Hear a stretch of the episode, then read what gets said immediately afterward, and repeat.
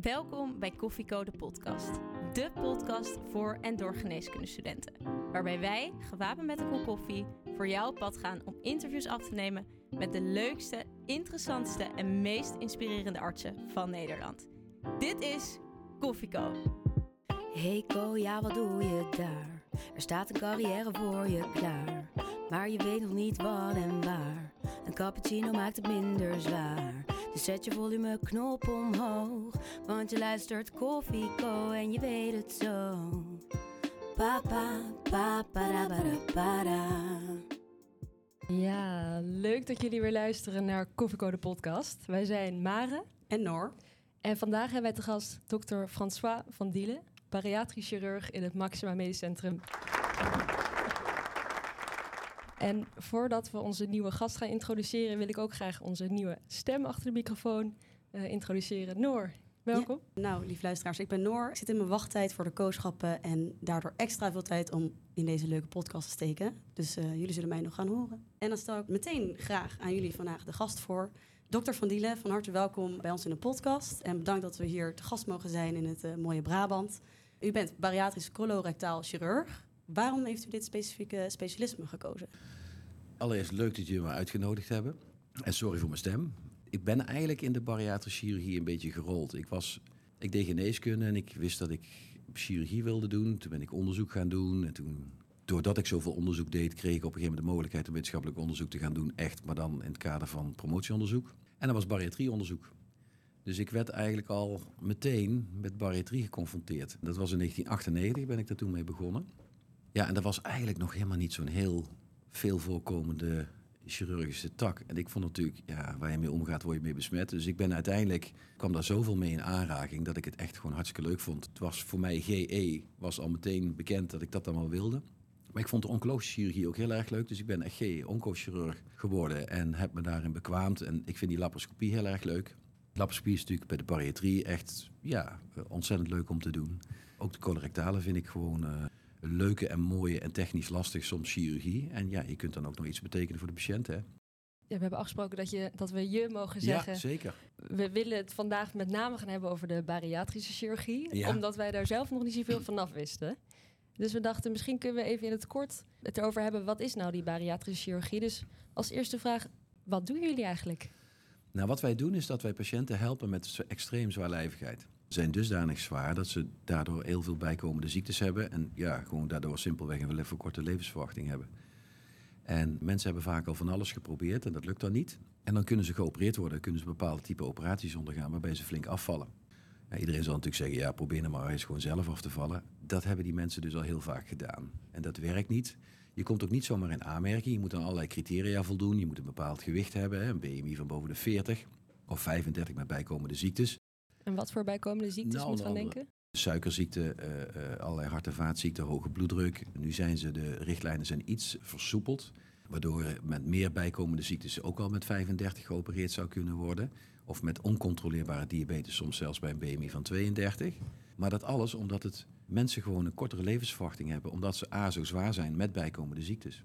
Nou, en als ze dan alles geprobeerd hebben, en daar worden mensen ook gescreend. Dus mensen gaan langs een psycholoog, langs een diëtist. En hoe maakt u dan de keuze van deze patiënt gaan we wel doen en deze niet? Wat- Ja, dat doen we dus in team. Het is niet zo dat ik dat zeg maar uiteindelijk beslis. Het is zo dat we in teamverband met de diëtist, de psycholoog en uh, ook onze obesitasverpleegkundige en wij als chirurgen dan gezamenlijk uh, en een fysiotherapeut gezamenlijk beslissen of een patiënt in aanmerking komt. Er worden denk ik ook best wel veel mensen afgewezen hiervoor. Ja, wij hebben een onderverdeling. We hebben een patiëntencategorie die meteen doorgaat. Die hebben echt alles gedaan, heel gemotiveerd. Dat noemen wij de type e, of de, de één patiënt, zeg maar. En dan, dan kun je ook een tweetje krijgen. Dan ga je door, maar dan willen we wel dat mensen bijvoorbeeld uh, een paar maanden bij een diëtist een voortraject gaan volgen. Maar dan gaan ze wel door al op de wachtlijst. Maar we hebben ook een groep mensen waarvan we zeggen, nou ja, ik denk dat jij wel in aanmerking zult komen, maar je zult eerst jezelf moeten bewijzen. Onder voorwaarde dat je dit doorloopt, kom je in aanmerking en zullen we je gaan opereren. En een klein percentage, en dat verschilt. Wij hebben tussen de, tussen de 10 en 25 procent van de patiënten die vallen af. En waarvan we zeggen, ja, hier moet nog zoveel gebeuren. Die hebben eigenlijk zo weinig gedaan.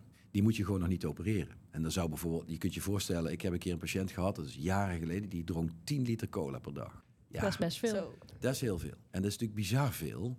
En daar is gewoon iets niet goed. Ja, dan kun je ook niet zeggen van, nou ja, dat, dat herstellen we even in drie maanden. Dat, daar zit veel meer, dat is echt een gedrag wat je moet aanpassen. Nou ja, dus die is dus toen afgewezen, heeft een lang voortraject elders gehad. En zou je eventueel te zijne tijd na een lang voortraject elders, dus ook niet bij ons in ons ziekenhuis, zou die een keer nog een keer kunnen komen voor een screening voor eventueel wel een aanmerking te komen. En patiënten die wel door de selectie komen, om het zo maar te noemen, die Ja. komen in aanraking voor een operatie. Ja. Wat hebben jullie allemaal in jullie koffertje? Wat bieden jullie aan?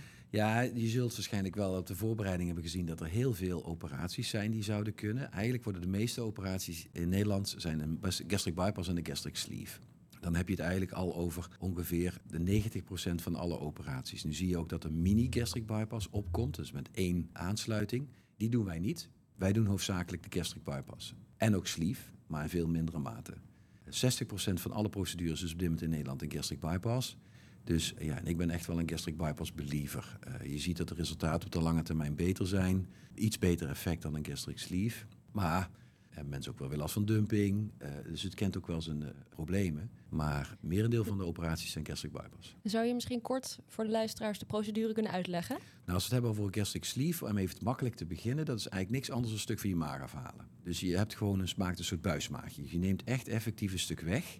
En dan hou je dus een kleiner stuk maag over, dit gewoon een soort buisje is, waardoor je minder kunt eten en dan val je dus goed af. En de bypass is eigenlijk niks anders als een, als een soort omleiding. Je maakt een klein voormaagje, een heel klein maagje, en vervolgens ga je vanaf het ligament van Treits meet je dan een x aantal centimeters en dan snij je de darm door en die trek je dan naar boven, naar de maag, kleine voormaagje, en dan maak je daar een aansluiting. En je galzouten worden dan gebypast en die worden, komen pas later weer bij je dunne darm aansluiting. Dus je maakt twee aansluitingen. Eén maag-dunne darmaansluiting en een dunne darm-dunne darmaansluiting. En dat doen jullie allemaal laparoscopisch? Ja, ja. En dan eet je niet alleen minder, maar je neemt het dus ook minder op. Dat is een beetje het idee. En dan val je ook enorm vanaf. En dan moet je denken aan dat je toch ongeveer 35 tot 40 procent van je totale gewicht in één jaar kwijt bent. En u zegt ook dat met de operatie, dat is, we hebben gelezen dat u dat, dat het slechts een foefje is, zoals u dat noemde. Dat heb ik vaak gezegd. Ja, we begrijpen dus dat de selectieprocedure heel streng is, maar er is ook een heel lang natraject. Ja. Hoe, hoe ziet dat er dan uit? Nou ja, eerst, waarom heb ik het een foefje genoemd? genoemd? Dat, dat wil ik toch wel zeggen. Dat is puur omdat eh, dit is gewoon een technisch ding. Maar op het moment dat iemand bij wijze van spreken weer 10 liter cola gaat drinken, als die dat zou gaan lukken, maar bij een sleeve kan het natuurlijk heel makkelijk, want dat passeert gewoon. Bij een bypass kunnen mensen een dumping krijgen, maar dat wordt een technisch verhaal, dat is niet zo belangrijk. Maar in ieder geval, ja, dan kan ik nog zo klein die maag maken, maar dan gaan mensen toch in gewicht aankomen. Dus het is vooral belangrijk dat mensen ook gewoon hun levensstijl gaan veranderen. Daarom worden ze ook gescreend. En naar de hand moet je ze dus blijven vervolgen. En dat is eigenlijk, in Nederland is het zo dat mensen dan vijf jaar worden vervolgd. Nou, dat betekent dat ze het eerste jaar een aantal keren ook bij de diëtisten moeten komen. Een aantal keren, ze komen ook bij de fysiotherapeut in ons ziekenhuis. Dat verschilt per ziekenhuis. En op indicatie bij een psycholoog. Maar in principe de diëtisten en de fysiotherapeut is daarin het belangrijkste. En natuurlijk bij ons. En dat, in het tweede jaar is dat ook, maar neemt dat iets af. En op een gegeven moment wordt het jaarlijks. Maar ook bij ons jaarlijks. Maar dan, daarmee houden we ze wel onder controle. En het zijn dus ook heel ingrijpende veranderingen voor de rest van hun leven, Ja. begrepen wij. Ja, alleen da- daar wordt wel eens op gehamerd van ingrijpende veranderingen. Maar daar staat wel iets in tegenover. En dat is namelijk dat mensen enorme hoeveelheid gewichts verminderen. En dat geeft zoveel kwaliteit van leven toename dat, dat mensen zijn ja, heel tevreden en ontzettend blij. En willen met plezier ook wel die veranderingen toepassen. En zo'n operatie gaat natuurlijk niet zonder klachten daarna. Ja. Eh, wat zijn de meest genoemde Nou ja, klachten? de klachten vallen wel mee en ook complicaties vallen heel erg mee. We weten dat zo goed omdat we verplicht zijn al, al onze getallen landelijk aan te leveren. Dus als je het bijvoorbeeld hebt over complicaties, moet je denken aan een, de kans op lekkage bij een gastric bypass is maar een half procent. En we zien ook nabloedingen maar in, in, in 1% van de gevallen. We zeggen altijd, en dat is ook zo, dat als je naar een complicatierisico krijgt, is dat minder dan een galblaasoperatie. Maar die zijn natuurlijk wel, hè, zoals elke operatie risico heeft. En naar de hand waar je dan aan moet denken is, ja, mensen kunnen veel minder eten. Dus ze zullen ook veel vaker moeten eten. Dus niet echt een klacht, maar je zult je levensstijl daar ook moeten aanpassen. Dat is soms best lastig voor mensen. Wat we nog wel eens zien is dat, omdat mensen zo weinig kunnen eten, moeten ze ook bijkomende vitamines tot zich nemen. Hè. Je kunt het niet eh, met alleen maar goede, gezonde voeding, krijg je het dan, wij wel, maar een patiënt met een bariatrische procedure niet bijgegeten. Ik heb als patiënt gehad die zich niet realiseerde dat hij vitamines moest nemen. Terwijl we dat natuurlijk uit en ten na hebben verteld. Die zei, ik eet toch zo gezond. En dat was ook zo. Alleen, dat was niet voldoende. Dus je moet vitamines tot je nemen, je leven lang. En dan zijn bij een sleeve nog wel eens veel gehoorde klachten zuurbranden na de operatie. En bij een bypass hebben mensen nog wel eens klachten dat ze, dat ze dumping krijgen. Een soort ja, misselijkmakend gevoel lijkt een beetje op een soort hypoglycemie. Dat je gaat transpireren en dat je hartkloppingen krijgt, slaperig wordt. Het duurt meestal een half uur en dan is het over.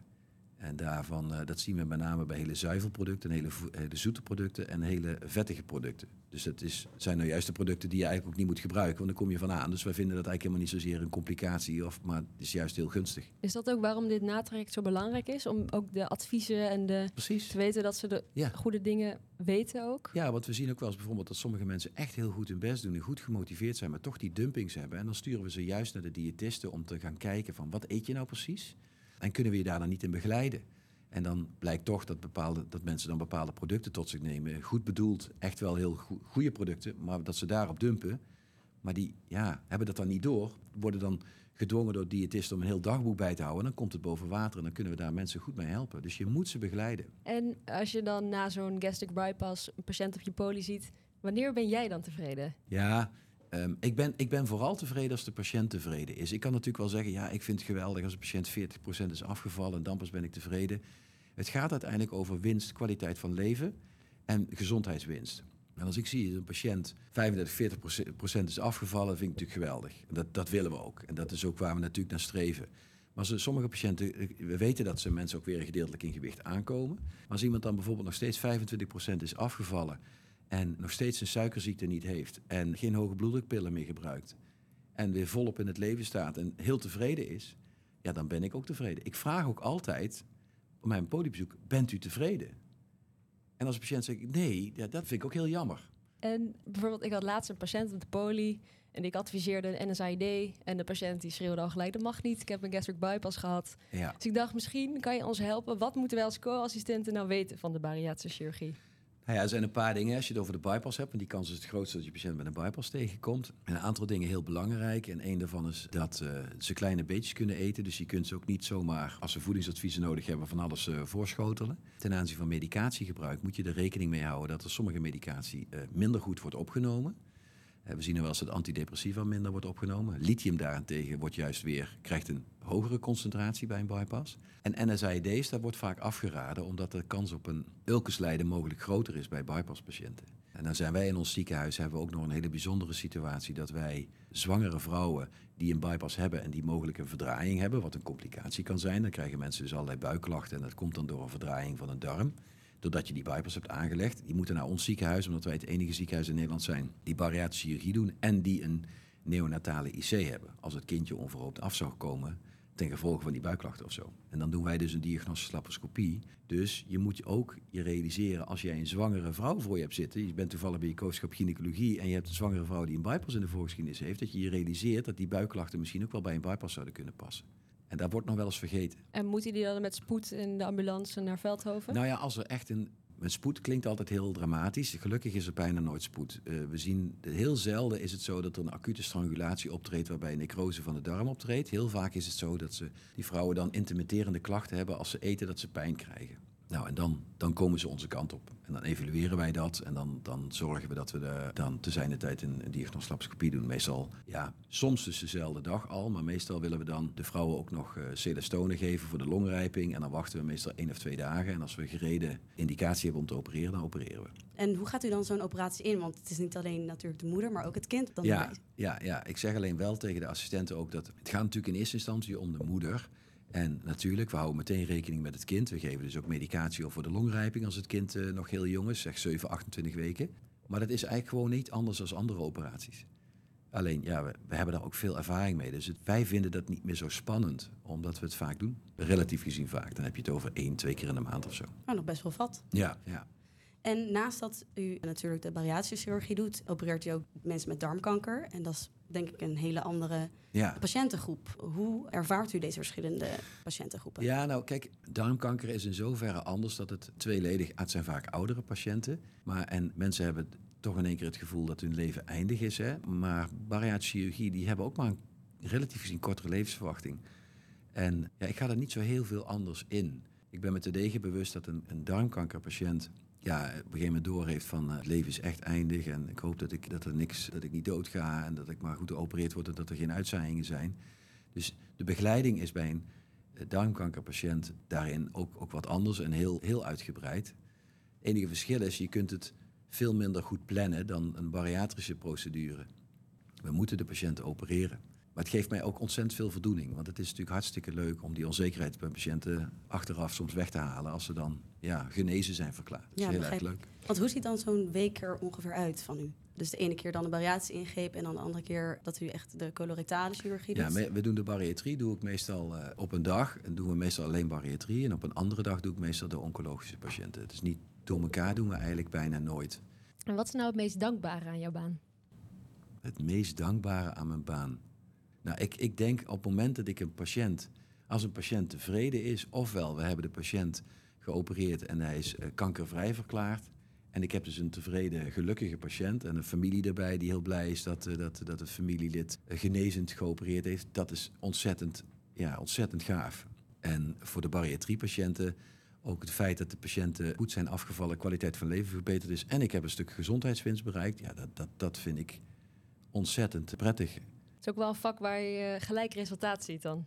Jazeker, dat is zo. En dat, dat maakt het ook hartstikke leuk. Dat is ook het hele mooie aan de chirurgie. Hè, bij, bij de heelkunde, ja, ik doe iets en ik maak de patiënt beter. En soms bij de oncologische chirurgie gaat het eh, niet altijd goed. In de zin dat ofwel er treedt een complicatie op, of we hebben toch een uitzaaiing, of ze moeten naar de hand adjuvante chemo krijgen. En het zit enorm tegen. Maar dat is inherent aan ons vak. Eh, natuurlijk, niet alles is leuk. Maar dan, als ik dan toch ook een patiënt daardoorheen kan slepen en dan toch ja, positief eh, zeg maar in de spreekkamer met de patiënt daarover kan praten, dan is dat ook wel heel mooi. En de bariatrische chirurgie heeft de laatste jaren enorm veel progressie gemaakt. En ook zeker gezien de huidige samenleving is eigenlijk obesitas een veel groter probleem ten opzichte van vroeger. Hoe ziet u dat in de toekomst dan voor de bariatrische chirurgie?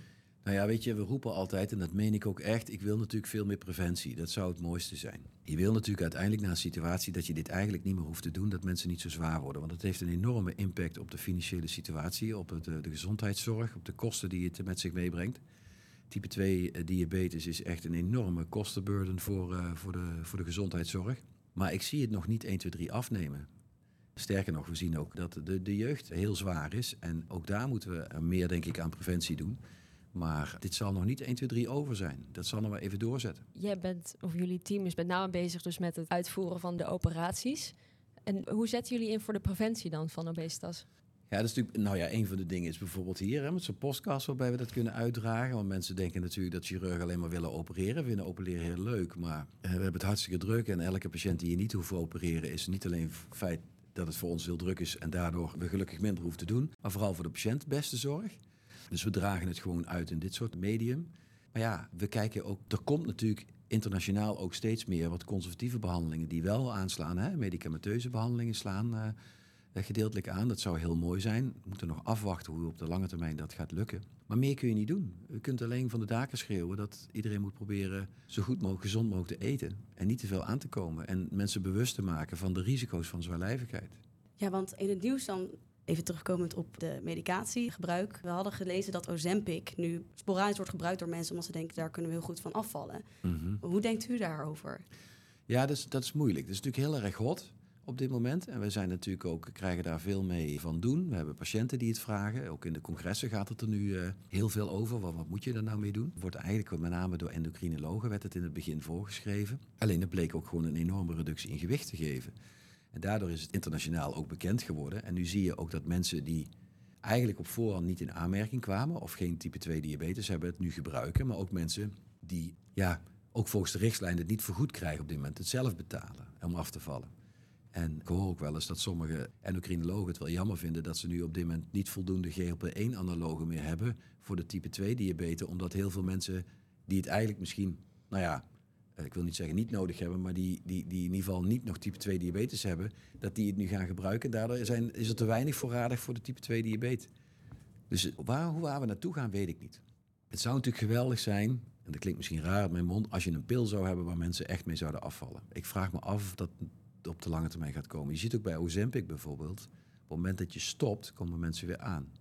Dus je moet het dan wel blijven gebruiken... en de lange termijnsresultaten en effecten weten we nog niet.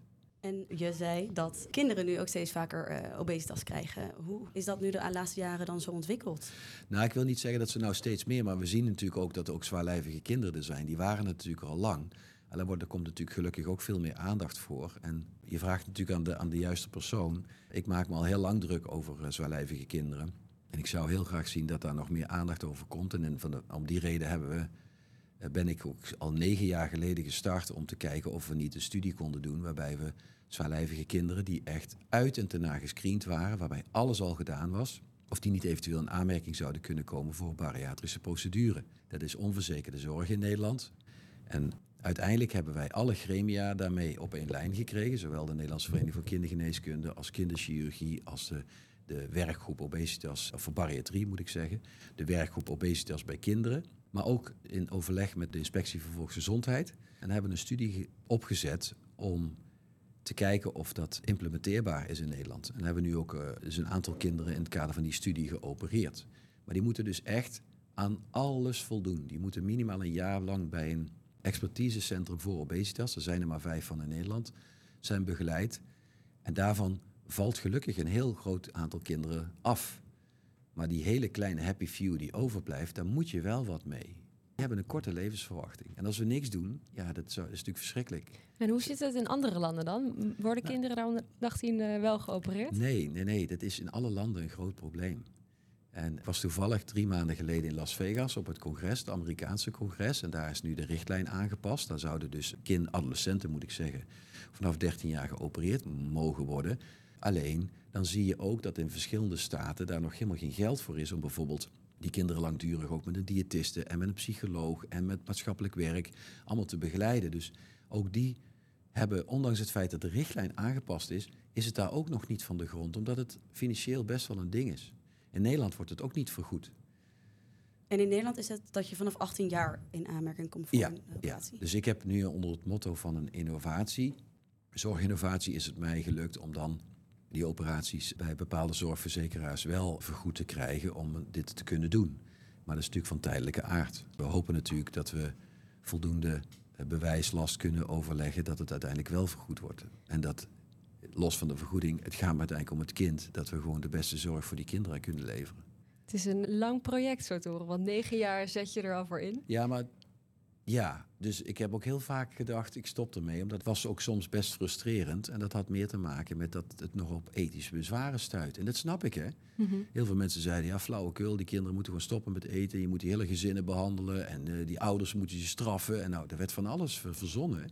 En ik snap het wel, het is natuurlijk best een, een, een, een lastig ethisch ding. We hebben dat ook echt, ja, voordat ik iedereen op één lijn had, van dat we echt alleen, het gaat mij om de zorg van het kind. En niet dat ik een kind ga opereren. Nee, ik hoop hem niet te hoeven opereren. Maar als het echt niet anders kan en we staan met de rug tegen de muur, ja, dan moeten we toch iets bieden aan adolescenten die, die veel te zwaar zijn. Let wel, hè. Je hebt het dan over adolescenten met een BMI van 50 plus of zo, hè, die hypertensie hebben, die type 2 diabetes hebben, die levensverwachting hebben van een jaar of 40 of zo.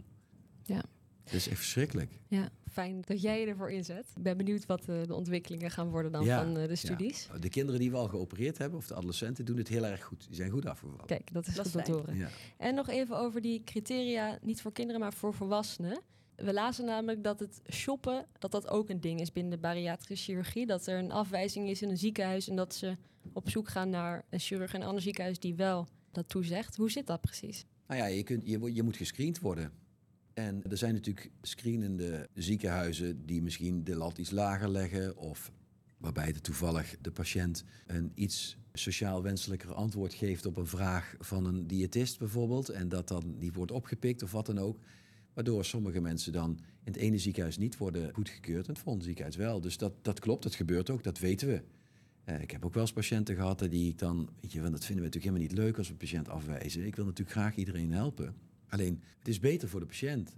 En dan zei ik, ja, helaas kunnen we dat niet doen. Ja, dan ga ik naar een ander ziekenhuis. Ja, dat is, staat iedereen vrij om, om dat te doen. Maar dat gebeurt wel. Maar het zijn wel landelijke richtlijnen waar jullie aan... eh, Natuurlijk, maar je hebt natuurlijk toch te maken criteria voor een gewichten en zo. Maar ja, als het eetpatroon een beetje anders wordt weergegeven door de patiënt, omdat hij leert van de gesprekken met de vorige diëtist, misschien, hè, dat kan. Ja, daar hou je niet tegen. Het is niet elk ziekenhuis die zijn eigen criteria opstelt, dus. Nee, nee, Nee. De criteria zijn hetzelfde. Laat ik niet de, de indruk wekken alsof dat het geval is. Helemaal niet zelfs. Nee, dat, we zijn in Nederland heel streng. Alleen ja, het is natuurlijk toch een interpretatie van een desbetreffende psycholoog of diëtist of chirurg. De co-telefoon. Ja, dokter Van Dielen. Er zijn flink wat vragen binnengekomen via de co-telefoon. En dat zijn co-assistenten die ons via social media een vraag hebben ingestuurd. En zo zegt Christel, hoe kijkt u aan tegen het toenemende aantal jongere adolescenten dat in aanmerking komt voor de bariatrische chirurgie? Nou ja, eh, dus heel positief, mits goed gescreend en wel overwogen aan hele strikte criteria eh, voldoen.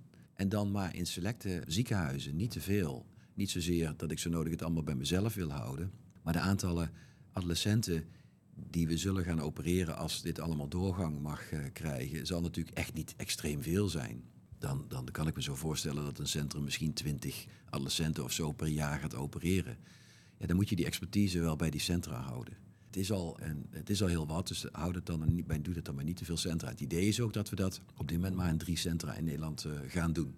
En waar is dat, eh, deze drie Nou, in centra? Amsterdam is het zo en in Arnhem. En in Amsterdam is dan in het Spaarne ziekenhuis eh, samen met het OLVG. En in het Rijnstaten en dan zeg maar de principal investigator, dat ben ik dan. Van, het komt vanuit ons ziekenhuis samen met de Universiteit Maastricht. Het MUMC, waar we dan een expertisecentrum hebben wat coach heet. Nou, dan hebben we nog altijd het doktersdilemma. Dan eh, geven we twee opties waaruit je mag kiezen. Niet te snel nadenken en dan zijn we heel benieuwd wat jij gaat kiezen. Het doktersdilemma. Het leven bestaat soms uit lastige keuzes. Denk niet te lang na en geef snel antwoord. Liever vroeg beginnen met werken of tot laat doorgaan? Oh. Eh, ik denk liever vroeg beginnen. En waarom? Ja, laten doorgaan is. eh, ik wil s'avonds ook nog een beetje thuis zijn. En eh, ik, ik hou ontzettend van sporten. Dat kan s ochtends vroeg niet, want ik woon niet zo dicht bij het ziekenhuis. Dus ik moet al vroeg op. Dan sta ik liever nog iets vroeger op, dat ik in ieder geval s'avonds nog kan sporten en thuis kan zijn. Dan s'avonds langer doorwerken. Roermond of Eindhoven? Roermond. Dat is een makkie. Sporten of relaxen? Sporten. Nou, misschien is deze dan ook heel makkelijk. PSV of Sevilla? Oh, eh, ik ben eigenlijk, eh, ik, nou moet ik natuurlijk als PSV zeggen, maar ik ben eigenlijk helemaal niet zo'n voetbalfan. Ik kijk wel veel voetbal, ik vind het wel leuk, maar het maakt me eigenlijk niet zoveel uit. Maar ik zal PSV zeggen, want anders heb ik een probleem hier. Bekende Brabander of anoniem naar de bakker? Anoniem naar de bakker. Want dat laatste, dat is de laatste tijd, of in ieder geval na de, jouw presentatie in Topdokters, niet meer zo mogelijk, als we het hadden begrepen. Ja, in die periode was dat zo, ja. Dat is heel raar. Ik heb me daar nooit zo bij stilgestaan. Kijk, ik werd gevraagd om dit te doen. Ik ben een keer genomineerd voor topdokter. En dan kom je op een lijst. En vanuit die... Nou ja, er was een productiemaatschappij... en die wilde de topdokters, wat blijkbaar in eh, België heel veel eh, een goed bekeken programma was... in Nederland ook in de markt gaan zetten. En die hebben toen ons benaderd. En toen ben ik daarvoor benaderd, omdat ik ook op dat lijstje stond. Helemaal niet gerealiseerd dat dat zo ontzettend goed bekeken werd. Althans, we wisten dat wel, maar je weet niet wat voor impact dat heeft. We hebben toen echt al lang over nagedacht of we dit wilden, maar we konden de bariatrie en ook de colorectale zorg en ook ons zorgpad, zoals we dat hebben geïmplementeerd, waar we ook cursussen geven, internationaal, konden we gewoon goed neerzetten. En dat was waar we het voor hadden gedaan. Uiteindelijk om de zorg te laten zien. Ja, en dat ik dan op een gegeven moment ook een, de mens achter de dokter een beeld word, dat, is dan, dat vond ik niet zo heel erg. Maar me niet gerealiseerd dat er 900.000 mensen elke week naar die show keken. Wat voor reacties kreeg je hierop? Nou, ik werd op een gegeven moment gewoon aangesproken eh, eh, op straat. En de mensen wilden selfies. En eh, dat was heel bizar. Ik kon niet meer normaal naar de winkel. Het was echt zo dat ik naar de Albert Heijn moest gaan met een hoodie en een pet op. En dat, dat heb ik helemaal nooit, echt nooit meer gerealiseerd. En dat vond ik minder. Gewoon echt een bekende Brabander was u geworden. Ja, dat was wel een ding. Dat, had ik, dat hoefde niet zo nodig. Maar weet je, ik wist dat het van tijdelijke aard was en nu is dat dus helemaal over. En heel af en toe heeft een patiënt het er nog wel eens over. En de patiënten vonden het wel heel erg leuk. En dat vond, voor die patiënten vond ik het ook leuk. Hè. Die werden dan door mij geopereerd, vonden ze heel bijzonder. Dat is natuurlijk helemaal niet zo bijzonder. Ik ben net, mijn collega's zijn eh, net zo goede, goede chirurg als ik ben. Of misschien wel beter dan ik. Alleen dat vonden die mensen heel erg leuk. En dat, dat vind ik, als ik ze dat gevoel kan geven, dat, dat- ja, dat ze dat fijn vinden, dat is alleen maar prettig. En wat heeft u eruit meegenomen uit de topdoktertijd? Nou, ik ben vooral enorm onder de indruk geraakt van hoe bekende Nederlanders eh, eh, in het leven moeten staan. Dat dat echt niet zo'n fijn leven is. Ik snap nu wel dat mensen soms echt dat, daar last van hebben. Dat, eh, dat bekende Nederlanderschap is echt niet zo, zo. Het is maar heel tijdelijk voor mij geweest. Maar ik had natuurlijk wel, we kregen allerlei second opinions, wat ik heel leuk vond. En Mensen wilden door mij gezien worden. Allerlei lastige casus, wat ik heel interessant vind. Wat ik ook graag doe. Allerlei moeilijke patiëntenproblemen. Ja, dat is natuurlijk ook een uitdaging. Kijk, eh, ik heb meer dan 2000 primaire bypasses of zo gedaan. Het is ook wel leuk om allerlei hele moeilijke casussen. En die kregen we natuurlijk. Die dat deden we al heel veel. Maar die kreeg ik daardoor nog meer. Dat vond ik wel heel erg leuk. Dus dat heeft me wel Heeft je ook gegeven. veel goede dingen ja, een gebracht. stukje, een stukje ook eh, technische uitdaging gegeven. En stel dat u vandaag zou stoppen met uw baan, hoe zou je dan de tijd opvullen? Of wat is een hobby echt van u? Nou, wat een, wat een, beetje een hobby is, ik hou sport heel graag. Dat ga ik. eh, Wat voor sport? Ik heb nu sinds kort, ik doe nou eh, triathlons. Ik heb vroeger altijd veel hard gelopen. En nu ben ik sinds, niet sinds, sinds, an- sinds een jaar of zo, anderhalf jaar, ben ik eh, triathlons aan het doen. Geen hele hoor, want dat is echt, eh kom zeg, ik ben 51. Dat is me, dat wordt te, te moeilijk, denk ik. Maar Wel de halve? ja, ik wil eigenlijk proberen.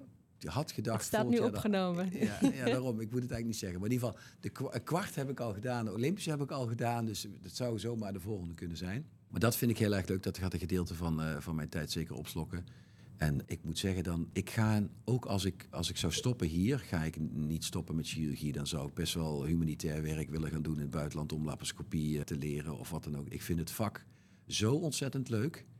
En de laparoscopie vind ik zo ontzettend uitdagend. En er zijn bepaalde landen waar ze zo ver achterlopen dat ze daar best wel veel onderwijs zullen krijgen. En dat zou ik dan heel graag willen doen. En dat staat hopelijk ook opgenomen. Ja, Heb je nog een beetje vrije tijd als chirurg?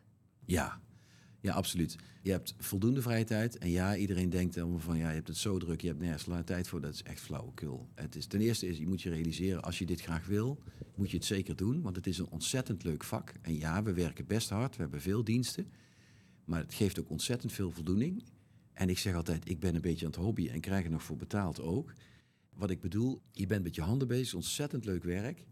En dus de tijd dat je werkt is leuk. En je hebt voldoende tijd over thuis. Je moet het wel een beetje plannen, maar dat is goed te doen. Goed antwoord. Nou, met dat antwoord in onze zak gaan we dan het interview afsluiten. Maar dat doen we niet voordat we nog de laatste tip vragen aan eh, de jonge dokters. Wat zou jij de luisteraars willen meegeven? Ehm, ik denk dat je vooral eerst moet doen wat je leuk vindt. En voor chirurgie is dat echt wel lastig om ertussen te komen. Maar als je het echt wil, dan moet je ervoor gaan. En niet half.